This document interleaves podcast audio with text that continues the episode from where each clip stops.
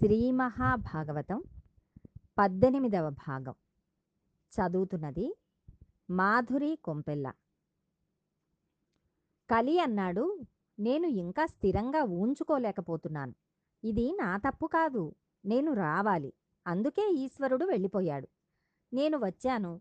గట్టిగా ఊంచుకుని నిలబడదామనుకుంటే నేను ఎక్కడికి వెడితే అక్కడ నీవు ధనుర్బాణములు పట్టుకుని కనబడుతున్నావు. మరి ఎలా? ఇలా అయితే నేను ఉండడం కష్టం కదా. కలియుగంలో కలిని అయిన నేను ప్రవేశించాలి కదా. అందుకని నువ్వు నాకొక అవకాశం ఇవ్వు. నన్ను ఫలానా చోట ఉండమని చెప్పు. నేను అక్కడ ఉంటాను. అప్పుడు ఇక ఇబ్బంది ఉండదు. అలా కాక నేను ఎక్కడికి వెడితే నీవు అక్కడ కనిపించినట్లయితే నీకు నాకు సంఘర్షణ వస్తుంది. నువ్వు నన్ను చంపుతానని అంటూ ఉంటావు. యుగం వచ్చేసింది. నేను రావాలి. కాబట్టి నేను ఎక్కడ ఉండనో నీవే చెప్పవలసింది అన్నాడు. అప్పుడు పరీక్షిత్తు నీకు నాలుగు స్థానములు ఇస్తాను. నువ్వు అక్కడే ఉండు అన్నాడు. పరీక్షిత్తు చెప్పిన మొట్టమొదటి స్థానం జూదశాల. జూదశాల యందు నీవు ఉండవచ్చు అని అన్నాడు. రెండవది పానశాల. ఎక్కడెక్కడ మత్తు పదార్థములను త్రాగుతారో అక్కడ నీవు ఉండవచ్చు అని అన్నాడు. మూడవది స్వేచ్ఛా విహరణులై ధర్మమునకు కట్టుబడని ఆచారభ్రష్టులైన స్త్రీల వద్ద నీవు ఉండవచ్చు. నాల్గవది జీవహింస జరిగే ప్రదేశం. జీవహింస జరిగే ప్రదేశముల యందు నీవు ఉండవచ్చు. ఈ నాలుగు ప్రదేశములను నీకు ఇచ్చాను అన్నాడు. ఇలా కలికి ఈ నాలుగు స్థానములను ఇచ్చుట ద్వారా పరీక్షితుకు కలిసి వచ్చినది ఏమిటి? అసలు కలిని రావద్దు అని చెప్పాలి కానీ అలా నాలుగు స్థానములు కలికి ఇవ్వడం ద్వారా కలి వెళ్ళి జూదశాలలో పేకముక్కలు ఇస్తాడా లేకపోతే మత్తు పదార్థాలను అమ్మే చోటికి వెళ్ళి దుకాణం పెట్టుకుంటాడా? లేకపోతే జీవహింస తాను చేస్తాడా? మిమ్మల్ని కలి ఎలా పాడు చేస్తాడు? ఇది మీరు విశ్లేషణ చేయాలి. జూదశాల ఎందు ఏం జరుగుతుంది? అక్కడ అసత్యం ప్రబలుతుంది. లోకమునందు పోకడ మీరు గమనించే ఉంటారు. గుడికి వెళ్ళేవాడు ఏమండి నేనొకసారి శివాలయానికి వెళ్ళి ప్రదక్షిణ చేసి వచ్చేస్తానండి అంటాడు. సినిమాకి వెళ్ళేవాడు నేను సినిమాకి వెడుతున్నాను అని చెప్తాడు. కానీ తాను పేకాడుకోవడానికి వెడుతున్నానని ఎవ్వడూ చెప్పడు. మర్యాద పోతుందని వాడికి తెలుసు. తన స్నేహితుడి ఇంటికి వెళ్ళి వస్తానని అబద్ధం చెప్తాడు. లేకపోతే క్లబ్ను ఒక దాన్ని పెట్టుకుని అక్కడికి వెడుతున్నానని చెప్పుకుంటారు. అలా చెప్పుకుందుకు సిగ్గుపడరు. మనం సాధారణంగా ఏమని అనుకుంటామంటే వీరందరూ లోపల కూర్చుని ఏదో దేవకార్యం నిర్వహిస్తున్నారని అనుకుంటాం.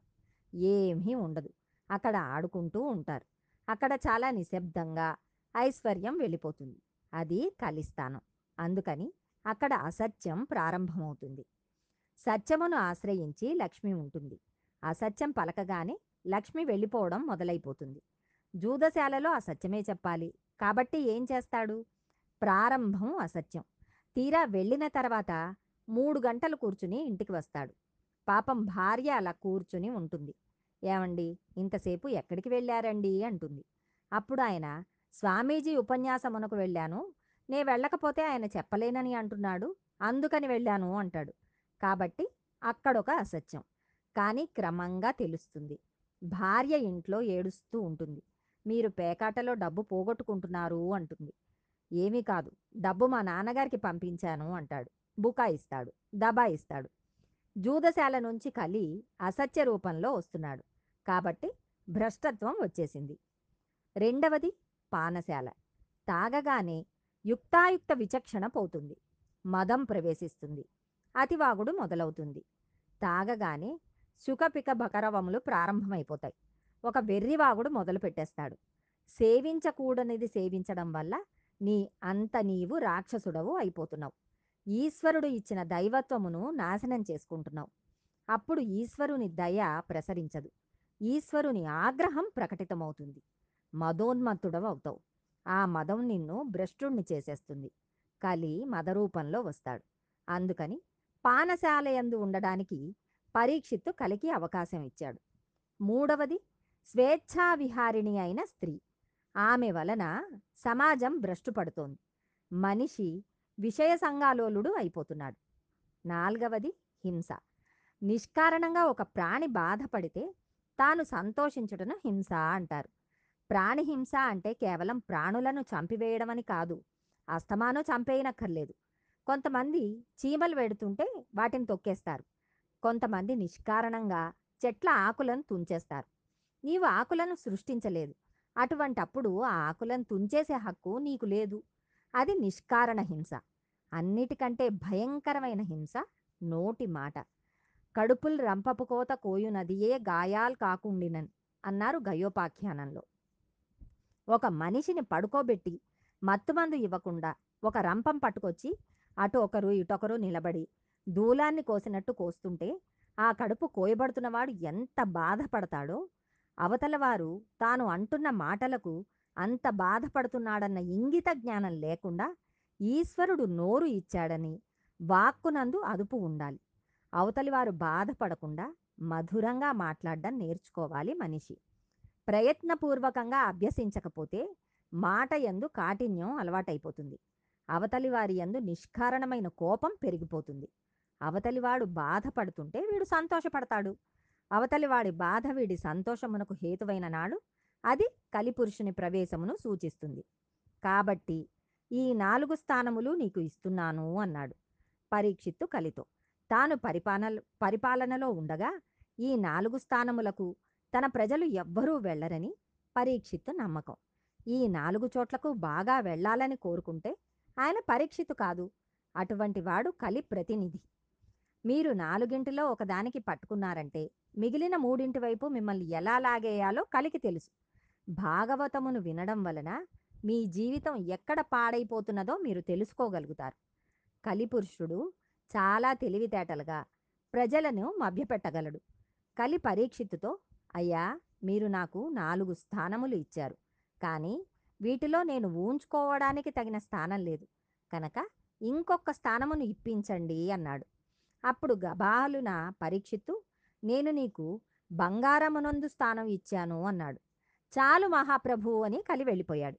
ఆ రోజుల్లో బహుశా ఒక లక్షణం ఉండేది. నిస్సంగులైన వారికి ఆత్మజ్ఞాన ప్రబోధం చేసేవారికి బంగారమునందు లోభం ఉండదు. వారు బంగారమును కోరరు. వారికి దాని మీద పెద్ద ఆసక్తి ఉండదు. అందుకని కలికి అక్కడ ఇచ్చిన ప్రమాదమేమీ ఉండదని పరీక్షిత్తు భావించి ఉండవచ్చు. కానీ పరీక్షిత్తు మాట తప్పనితనమే ఆయనకి ప్రతిబంధకం అయిపోయింది. పరీక్షిత్ ఒంటి నిండా బంగారమే. అది చాలు కలికి పరీక్షితులో ప్రవేశించి అతనిని నాశనం చేయడానికి. ఇంటికి వెళ్ళిన తర్వాత పరీక్షిత్తుకి వేటకి వెళ్ళాలనే కోరిక కలిగింది. వేట కోసమని బయలుదేరాడు. అనేక మృగములను వేటాడాడు. కలి అంశలలో బంగారం నుండి తానిచ్చిన వేరొక స్థానంలోనికి పరీక్షిత్తు వచ్చేశాడు. ఎలా? ఒకదాని ద్వారా కలి ప్రవేశిస్తే చాలు. మిగిలిన అవలక్షణములన్నీ వచ్చేసి ఆ వ్యక్తి చివరకు నాశనం అయిపోతాడు. పరీక్షిత్ ఒంటి మీద బంగారం ఉంది. అందుకని కలి పరీక్షితులోనికి ప్రవేశింపగలిగాడు.